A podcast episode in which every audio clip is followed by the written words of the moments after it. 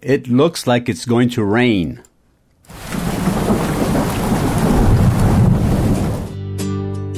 Hey, it's Tim Baird from dominiinglês.com.br e este é o mini podcast inglês todos os dias, episódio número 582.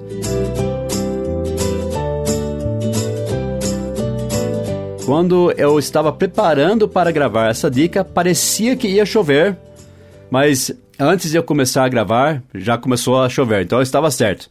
Eu mostrei hoje como dizemos parece que vai chover. Em inglês, primeiro vamos falar a frase vai chover. Para a gente fazer isso, vamos fingir que existe a frase eu vou chover, tá? Mas eu não vou chover, mas fingindo. É o futuro com going to. Nós usamos o eu estou, I am, e o going, indo, né? Going to fazer alguma coisa. Então, I'm going to rain, eu vou chover.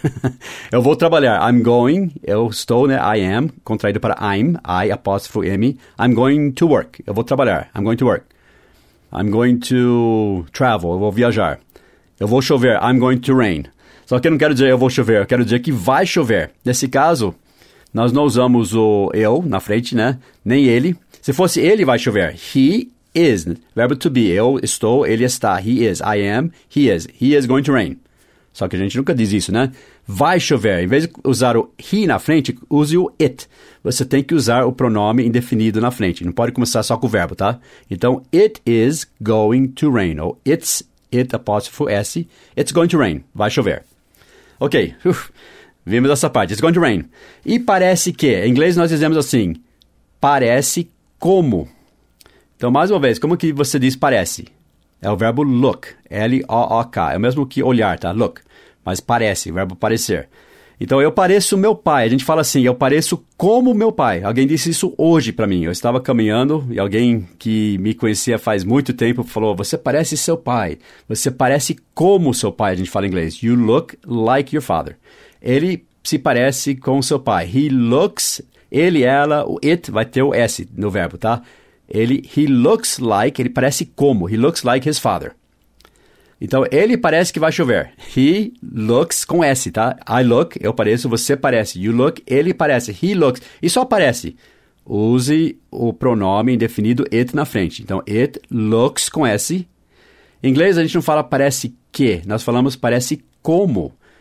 Parece como vai chover, literalmente, tá? Parece como vai chover. Parece que vai chover. It looks like It is, agora repete o it, tá? It is going to rain. It looks like it's going to rain. Parece que vai chover. Entendeu a frase?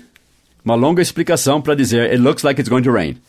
Agora pratique lá no site domineinglês.com.br a sua vez. It looks like you have some questions. Parece que você tem algumas perguntas. It looks like você tem. You have some questions. Preencha a frase assim. Eles parecem ter muito dinheiro. Eles parecem ter muito dinheiro. A gente fala assim em inglês. Eles look like eles têm muito dinheiro. They look like, literalmente, eles parecem como eles têm muito dinheiro. Tem que repetir o eles, tá? Eles parecem como eles têm muito dinheiro. Então, they look like they have a lot of money. Em português, eles parecem ter muito dinheiro. He looks, se for ele ou ela, vai ter o S, tá? He looks, tá vendo o S? He looks like he is coming in. Parece que ele vai entrar. Que ele está entrando, né? A gente fala em inglês que quer dizer parece que ele vai entrar. He looks like he is coming in. It looks like you are tired. Parece que você está cansado. She looks like she didn't understand the lesson. Ela parece que não entendeu a lição. Então, ela parece como ela não entendeu a lição. She looks like she didn't understand the lesson. You look like you're going to participate on our site. Você parece que vai participar no nosso site. Tá vendo? Eu usei o futuro com going to. You look like. Então, é sua vez. Preencha essa frase. Ele parece que. Ela parece que. Eles parecem que. Em português, eles parecem. Já você fala o verbo, né? Eles parecem ter. Ela parece que entendeu. She looks like she. Repete o she novamente. She looks like she understood the lesson. Então preenche uma frase lá no nosso site para praticar essa estrutura, bem importante no inglês. domineinglês.com.br, dica número 582. And I'll see you there. Bye bye.